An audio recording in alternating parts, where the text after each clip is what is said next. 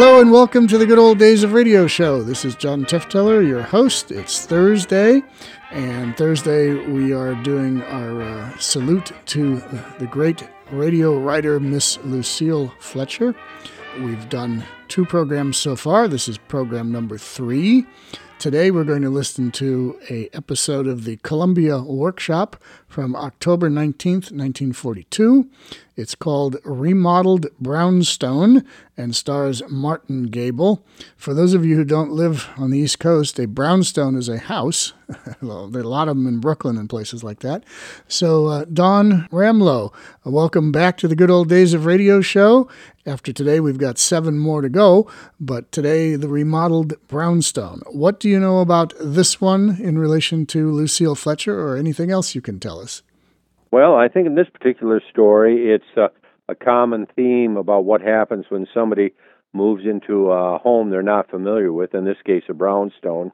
And it's, I think, one of uh, Lucille's earlier efforts in creating what I kind of consider a ghost story. Aha, so good. We're along the theme of creepy and weird and ghosts again. So, okay, we, we, we only had one diversion there with my client Curly a few weeks ago, but that was a great diversion, so I'm happy to do it.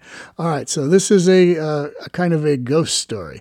Is it, um, since you've heard it and I haven't, is it along the line of uh, Lights Out or um, anything that we could who those of us who listen to radio, anything we would associate it uh, with, anything like that?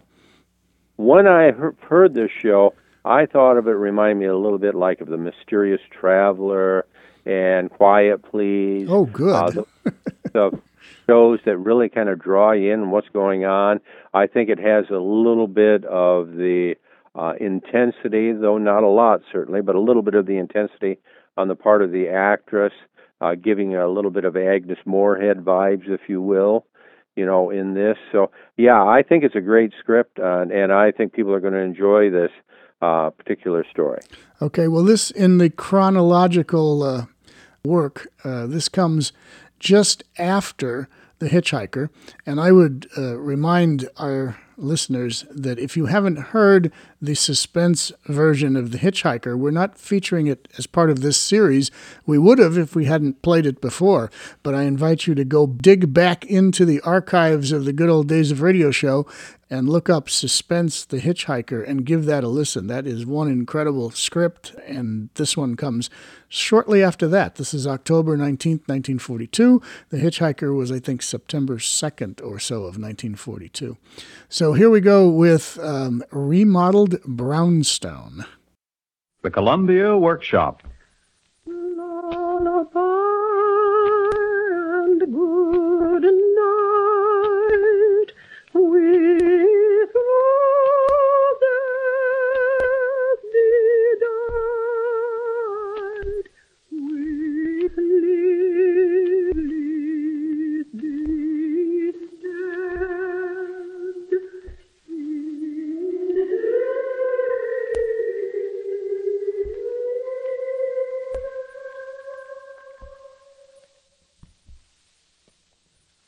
Tonight, the Columbia Workshop presents a new radio play by Lucille Fletcher called Remodel Brownstone.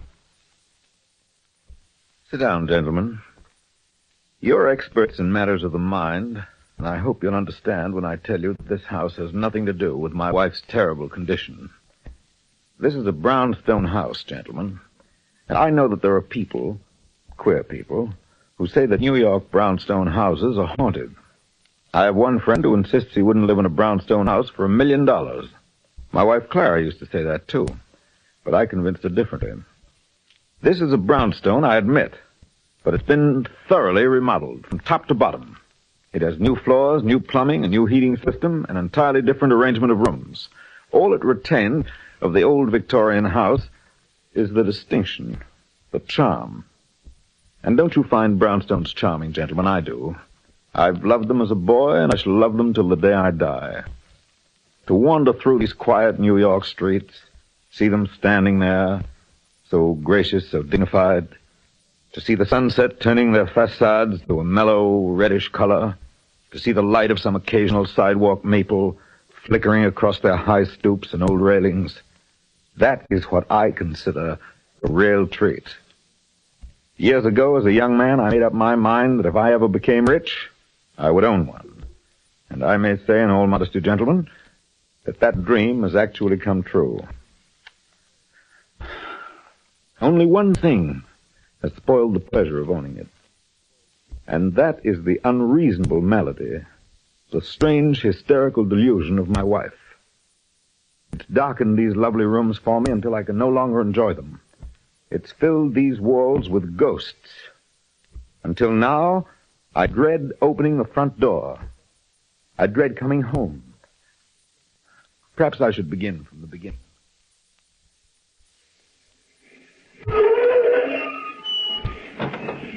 That'll be 75 cents, mister. 75? Uh, Yeah. Please take 85 out of the dollar. Thank you.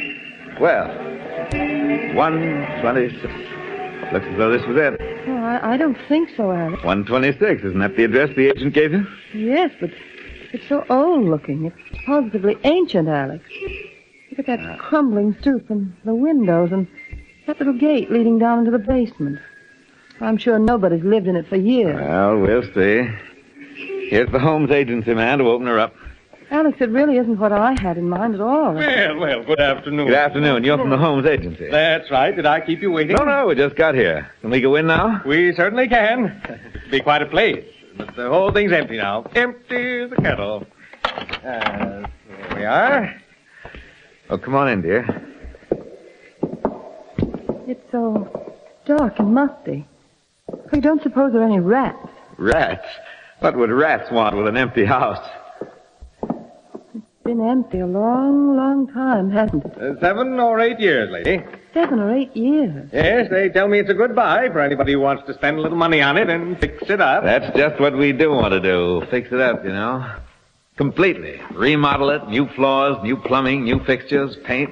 You see, dear? Here's the kitchen. Looking out into the garden. Oh, it's horrible. Well, certainly, darling. All these old Victorian kitchens are mighty dismal places. Wait till we get those bars down from the windows, the walls tiled, and a nice new electric stove. Mm, uh, I can almost smell those meals, those big, heavy Victorian dinners. Come on. Come upstairs and see the drawing room. They tell me the marble fireplaces in this house are magnificent. We went all over it that day. It were barn of a place then. The stairs were dusty. The drawing room was as big as a barracks, with a tarnished pier glass at one end. The back parlor was gloomy, with faded brown lincrusta and stained glass windows. On the third floor, the floors of the big gaunt bedrooms creaked and groaned under our feet, and the old bathrooms were dingy with outmoded plumbing. But I could see the possibilities. I could see them growing even as we climbed the last flight of stairs to the very top story of the house. An ugly, low-ceilinged place, divided into many little rooms. Stairs get you down a bit, don't they? And you're not used to climbing. Otherwise, it's quite a buy for the money, don't you think so, dear? Alex, what were all these rooms used for? Uh, these little rooms, why? Uh, this was the nursery up here, ma'am. You know, uh, where they kept the children. The children? You mean they made the children stay up here all by themselves so far away from the rest of the house? yes, yes. Funny people in the old days. Now, my kids play all over the flat. Poor little things. If they cried, nobody could hear them. Were up here all alone. Oh, come, dear, don't get sentimental about it. The nurses were up here with him, you know. Rich mothers never looked after their own children. Anyway, what are you worrying about children's rooms for? That's one problem that won't bother us. No. Floor like this would make an ideal game room. Or a billiard room. One thing I've always wanted to have is a billiard room. We could tear down all these walls and make one grand big room of the whole thing. We could have a ping pong table, too, and a bar. Oh, no, Alex, not a bar. Why not? What's the matter with a bar all of a sudden? The, the children's rooms, Alex. You couldn't make the little children's rooms into a bar. Nonsense. The children who lived here are dead and gone long ago. You wait and see how it looks when it's done. Modernistic. Lots of chrome and indirect lighting and broad loom on the floors. And maybe over there in that part, a big Capehart. Oh, you'll love it yourself when it's done. Oh, Alex, you're really planning things, aren't you? You do like this dreadful house. It's not dreadful, my dear. It looks pretty dreary now, of course, on the surface. But wait till Hodgkin gets busy. You'll never know it was the same place. Even if it were altogether different, I'd, I'd feel it was always like this. I'd be thinking of, of those sad little rooms and the lonely dead children. Oh, Alex, please listen to me just this once. You can't go tampering with a place like this. Why, why, it's been like this for 50 years. It's like, like desecrating a oh, person. Oh, now. Clara, take it easy. We won't do anything to the house you don't approve of. You can tell the architect anything you want. In the end, she didn't want to change anything. She didn't make any suggestions. She just let me go ahead and do anything with the house I wanted. That's why I say I don't see how anybody could blame her condition on the house itself. Because you see, it isn't an old house anymore. Look at this room. This room was once the drawing room and dining room and back parlor. Would you ever believe it? And in a few moments, I'll show you the billiard room on the fourth floor. The beautiful modern room I dreamed about that day. Do you feel queer here? Nobody who's ever come here has ever felt anything but cheerful and modern and 20th century. Nobody has ever felt or heard anything. Except her.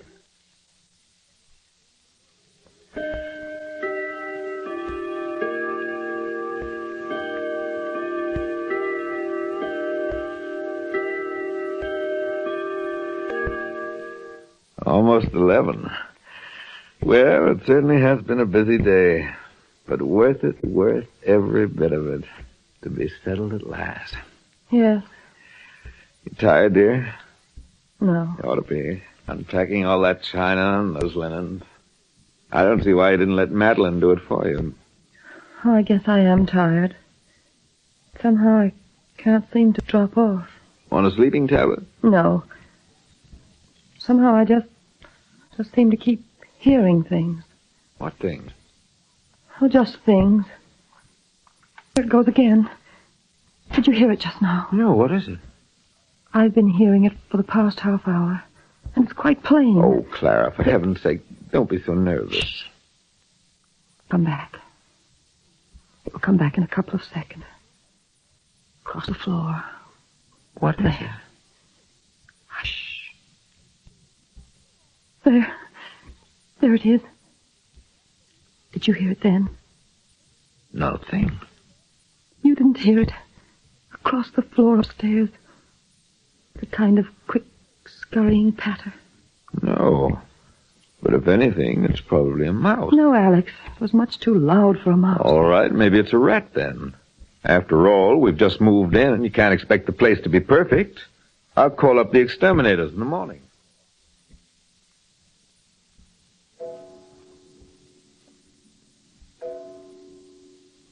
Alex. Alex, wake up. Uh, yes, darling, what is it? What's the matter? Alex, I. I just heard it again. Well, heard what? The the scurrying sound upstairs on the fourth floor. Oh, the devil am I going to hear this thing right now. I told you I'd get the exterminators. The exterminators were here this morning. And Alex, it's not a rat, I'm sure of it. I've been listening to it here in the dark. And I've heard it several times, and it doesn't sound like a rat at all. Oh, what else could it be? There's nobody up there. I don't know, but Alex, it's, it's too loud for a rat. Too distinct. It's more like steps, Footsteps. like tiny little footsteps, hurrying and hurrying very fast across the floor. Across the nursery floor, Alex. Oh, go on. It's like the footsteps of a child, a restless little child. Oh, Alex, I can't be fooled. Do you remember that apartment we used to have on Park Avenue just underneath the family that had the little child? Do you remember how we used to hear his footsteps running across the floor, across our ceiling all day long until they, they put him to bed? Well, that's the same sound up there now. Now, darling, how could a little child be running around up there when it's dark, when there's nothing up there but a nice, big, modernistic billiard room? You're tired and nervous. You just lie there listening till the creak of a floorboard sounds as loud as a pistol shot. But I hear it. I hear it over and over again, as plain as day. Well, I suppose I'll have to go up there sooner or later and take a look around. Oh, no, no, don't go. Oh, don't worry. I'm not afraid. There's nothing in this world that can bother me. Oh, no, I didn't mean that. I, I meant just to, to leave him alone. Him? Oh, I know it probably sounds silly, but, oh, Alex, he's been disturbed enough. He's, oh, just leave him alone. Clara. oh, for heaven's sake, what are you talking Oh, about? I don't know. I really don't know. But I have a feeling. Oh, Alex, let's leave this house. Let's get away from here. Leave this house when we've only just moved in. Oh, yes. I have it. I know where it's coming from and what's causing it.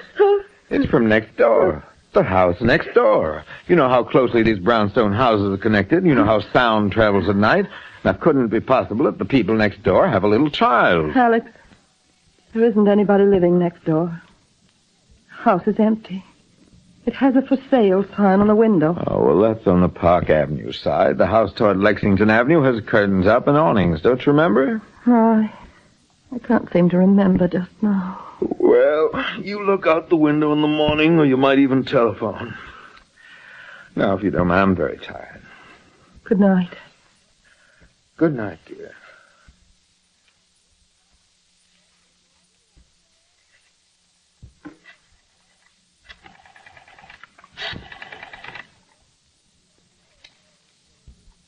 Hello?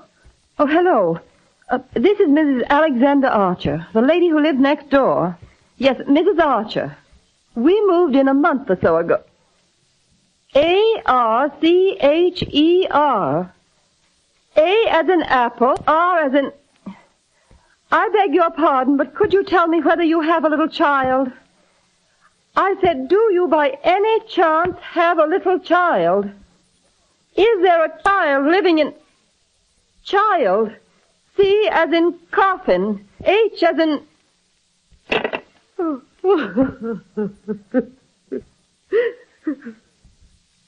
I began to catch her listening after that. Listening at night, listening at all times of the day. I would come home from the office at dusk to find her sitting in the living room with her knitting in her lap. All the lamps would be lit. The fine old English furniture would look so beautiful and luxurious in the light. But she would be sitting there like someone in a trance. She'd stop in the middle of a meal and start to run out into the hall. Clara, Clara, sit down. Where are you going? What will the servants think? The servant's here at two, Alice, I know. Don't be ridiculous. Madeline's leaving tomorrow. She's given notice. She says it's the stairs that are killing her, but I know. I can see the look on her face. I've seen her listening in the pantry. The pantry. I thought you said you only heard the sounds upstairs. Not anymore. It's everywhere now, Alex. Everywhere, all over the house. Upstairs and down, and not just at night now, either. All day, too. As though he was seeing something, searching for something. Clara, stop talking this nonsense now. Stop it, I say. Oh, sometimes I think he's lost. Everything has been changed around here, so even his little room is gone. And he's frightened. He can't find anything familiar, and so he keeps running and running. Now be quiet. Clara, I'm going to get to the bottom of this thing once and for all. I want you to come upstairs with me now. Oh, you'll never find it, Alex, never. Because he's not there. I've searched for him myself, and he's not there. Pull yourself together, Clara. I want you to come upstairs with me now. Whatever it is, we're going to hunt for it and root it out now, forever. No. Why? Because it's a ghost, Alex. It's a little frightened ghost. A ghost who used to live here in peace until we came. It's the ghost of a little dead child. And we have destroyed his home. Oh, I told you not to tear down the rooms, Alex. I told you. Now he'll never be at peace, never in all this world. Clara, do you realize what nonsense you're talking? This is a, practically a brand new house. There's scarcely a stone of the old place still standing. That's just it. That's the terrible thing. Alex. Alex, will you do me just one favor? What?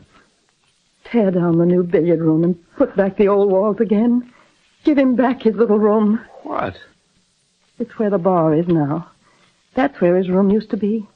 I know because he seems to stop there. His footsteps pause, and it's as though he was standing looking for a favorite corner, a place perhaps where his toys were kept. And one night I. I thought I heard him crying. Clara. If he could have his room back, his little room, then perhaps he'd stop searching. He'd lie down and go to sleep again. You mean you actually want me to change everything around up there for this brainstorm, this sound I've never even heard? It's not a whim. It's as real as. Alex, if it were a real child up there, if you knew it was a real child lost and lonely in some way and imprisoned in this house, wouldn't your heart ache? Wouldn't you do anything for that helpless, bewildered little child? He hasn't anyone. He's utterly alone. And he doesn't know what's happened. He's not old enough to understand. He just keeps hunting and hunting for something familiar. Up and down the stairs and across the floors all day and all night long until his little legs are tired out. Darling, come and sit down. You're shaking like a leaf.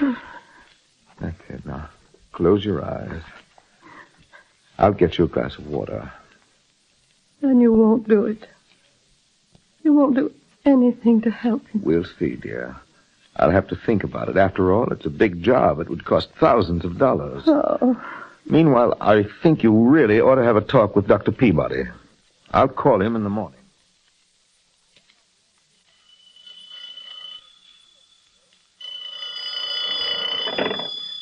Hello? Oh, yes, Dr. Peabody. This is Mr. Archer. I've been waiting for your call. Yes? Well, that's very good. I'm glad to hear it's nothing serious. She's a nervous type, always has been. Imaginative, high strung, and she... Yes, I've heard that too. Well, of course, I never intended to humor in the notion myself. One can't. The house is finished completely. Uh...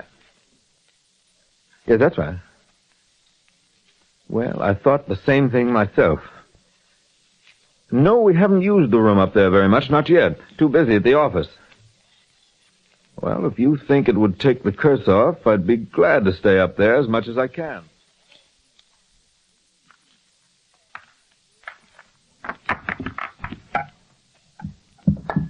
Clara?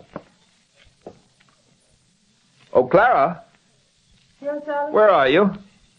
Down here in my bedroom. Well, don't sit down there in the dark. Come on up and keep me company in the billiard room. It's nice and cheerful up here, darling. Clara? Clara, are you coming? Yes, Alex.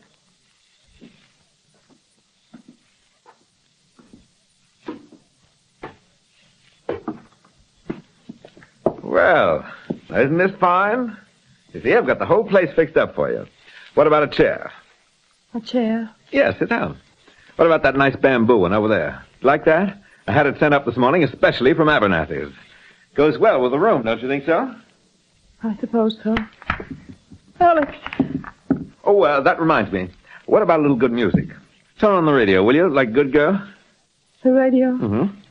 No, no, Alex. What's the matter? Not in the mood for music tonight? It's it's too late to play the radio. Well, Clara, it's only nine o'clock. Here. Alex, Alex, I'm asking you just this one favor. Please, please don't turn it on. Nonsense. It'll do you good. Cheer you up a little. There. That's more like it. Alex, please turn it off. It's, it's too loud. It's not fair to him. Him? I don't know anything about any him. Uh, come on. How about a highball? Oh, I knew it. I knew it would waken him. Oh, turn it off. Turn it off at once. Clara, I forbid you to turn off that radio. Do you hear me? Now, once and for all, you must control yourself. Let me go. He's stirring. He's awake. And when I worked so hard all afternoon to get him to sleep, he's stirring. Oh, turn it off quickly. Alex, can't you hear him? I have your heart of stone. Turn it off. Oh, all right. There, it's off. Does that satisfy you now? No. No, he's awake now. There he goes back and forth, back and forth. Oh, darling, why did you waken? Why didn't you stay asleep? Yes, stay asleep so I I could get some rest. Oh, blessed baby. Still just for a moment. If I if I sing to you, will you be still again? Still as you were this afternoon?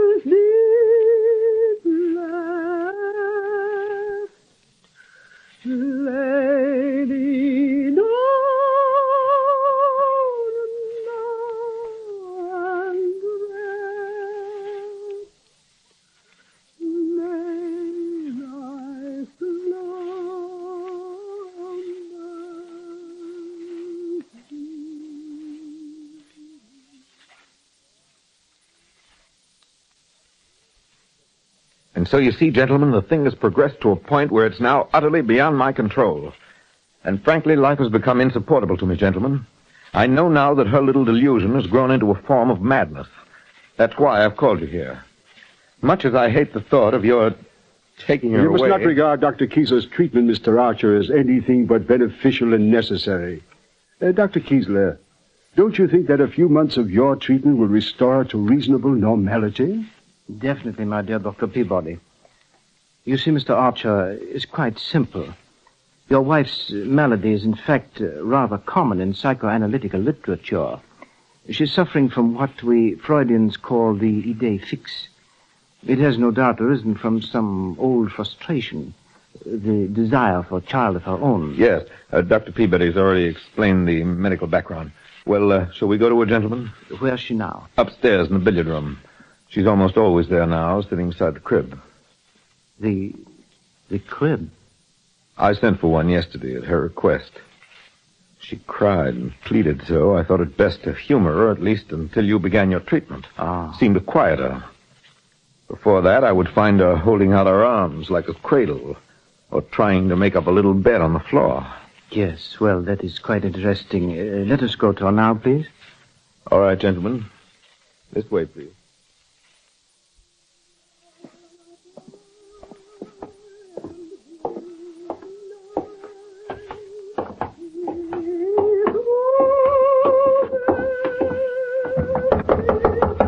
Clara. Open the door. Why'd you not open it? Locked. She must have found the key somewhere. Clara. Do not frighten her. Speak to her quietly. Ask her to come out. Very well. Clara. Clara, dear, I don't want to disturb you or wake up the baby, but there's someone here to see you. Someone who wants to help you and the baby. She doesn't answer. We'll have to break down the door. There's no other key? No. Well, do not do anything drastic yet. The fear of capture may do more harm than good. Speak to her again. What shall I say? I feel like such a fool. Speak to her about the baby. Tell her the, the baby is with you, that you have just heard his footsteps going down the stairs. Tell her that you have seen the baby in the garden a few moments ago, and that it was crying for her. Oh. Clara. Clara, dear, uh, I've said all along that I never heard the footsteps. But, Clara, dear, just now, just a few moments ago, I heard him. I heard him going past me down these stairs. Go on. You can't keep him locked in there, you know, forever, Clara. He's only a child. He's young and active, and he wants the sun and the air, the grass, the trees, and the flowers. He wants to play. He never plays, does he? He never plays with you. Good. Very good. Go on. Why don't you come out now and go out a little, at least into the garden? He's already gone. I heard him go past me a few moments ago, toddling down these stairs. I heard him running down out of the dining room through the French doors. I heard him. She's getting up. Yes. Keep on. She will come out in a second or two. I heard the sound of his laughter beside the garden pool. That's where he should be, Clara. Not in this house, this gloomy house where he's been so lonely and afraid, but out there, out in the sun under the blue sky. She's opening the window to look out. Did you hear that? Yes. It's coming now. It's working out. In a few moments.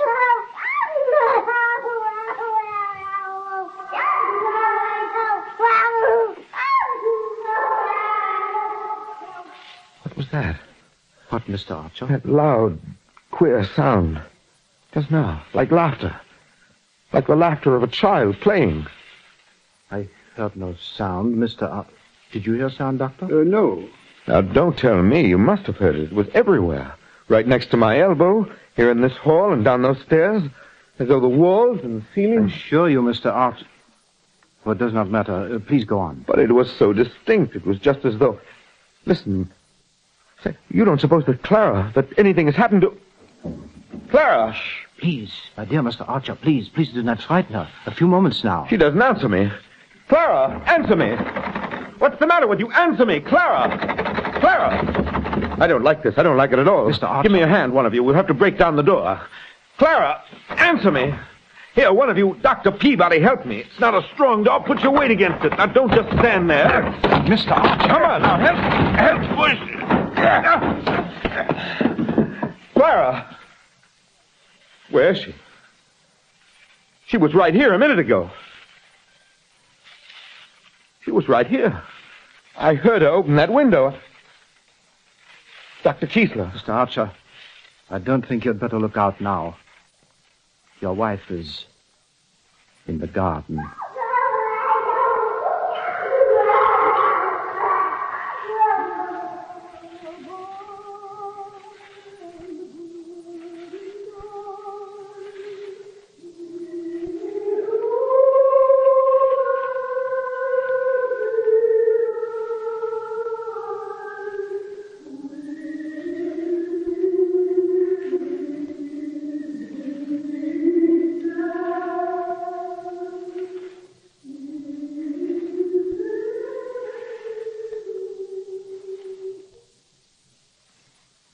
The Columbia Workshop has brought you Remodel Brownstone, a drama written for radio by Lucille Fletcher. The director was John Dietz.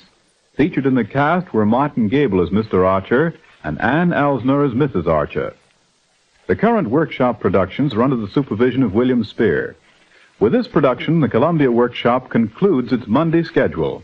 The next workshop broadcast will be heard at 10 p.m. Eastern Wartime on Tuesday night, November 10th. Hitler and Hirohito are always listening. An unguarded word from you may sink a ship. This is the Columbia Broadcasting System. Well, I'm glad to know Hitler may always be listening. That's uh, that's comforting. Very good, very good writing, and yes, reminiscent of a Quiet Please broadcast. Actually, the first half of that program obviously comes from a cracked glass disc because it kept thumping every time the needle rotated around the grooves and hit the crack. Uh, I guess we're lucky we have that one at all because that crack probably eventually broke off, and who knows if that disc exists intact anymore. But somebody got a decent transfer out of it before it probably went to dust. So glad we have it. Guest Don Ramlow, what do you have to say about that particular episode? Well, again, I think it's a classic example of her writing uh, when she's working towards more of the horror format uh, in her writing, and it certainly draws you in. And it also kind of raises some questions at the end with, okay, what exactly happened? Is he now uh, hearing the ghost or not, or is he going mad? I think there's a lot of interesting things that you have to ponder when you when you get to the end of that. I also think it's interesting to uh, uh, note too that William Spier was associated with that particular production because certainly he went on to work with Lucille on a lot of other of her plays over the years. Do we know, somebody knows, if not you, do we know, anybody know, when William Spier first came on Suspense uh, as the director? Uh, he became involved uh, primarily after it moved out to uh, California because the first 13 episodes or so were done uh, in uh, New York, and then it came. Then it was moved out to California at that time, and he came on board. I want to say uh, during that transition. Okay, that was taking place at that time. So, so still, yeah, suspense. Suspense started in the summer of 1942. This is October 1942. We're so we're right about that same time period then. If the first, if he came in after the first 13. Right, and I would say yes, and uh, I would have to look at my notes because Suspense ran for many years uh, to see exactly when that transition took place. But certainly, he started doing a lot of work for CBS and uh, about the same time period, and this would be an example of that. And he was a fine director, no doubt about it. Right. All right, one last question, and then we'll uh, call it quits for today and be back next week with some more great Lucille Fletcher stuff. Um, when you did interview and were around uh, Lucille Fletcher in her later years, did she or you or both of you talk about this particular broadcast at all? No, she tended not to talk much about her Columbia broadcast shows. Pretty much everything, at least with my conversations I had with her, were more either directly about Orson Welles and or her shows on suspense. And we did touch on a little bit later on of some of the stuff she had uh, go to film because she also was involved with you know uh, a couple uh, film projects, not just Sorry Wrong Number, but some other ones. Well, I don't know what those were, and I guess you can tell us about those when we move on into the 1940s later on in her career. Okay, I, I just, think that's an idea. Just, just, just was just curious though if she had ever referenced anything like this because this was a, a really great, well written show. Um, never heard it before. Glad to have heard it now, and I think that uh, the listeners will have really enjoyed this one today. So thanks so much for participating with me here on the Good Old Days of Radio show. Sounds good, and I look forward to our future shows. Yep, we have uh, seven more to go. Uh, and next week's is one of my big favorites. Uh, the next few actually are in my, my top top ten great radio scripts. So um, everybody, stay tuned for those. Tell all your friends to listen to the Good Old Days of Radio Show podcast. Check us out on Facebook. Write us with questions or comments. And we will be back next week with special guest Don Ramlow, and we will continue on the career of Miss Lucille Fletcher, the great female radio writer of creepy stories. All right. Thanks, Don, and we'll see you all next week.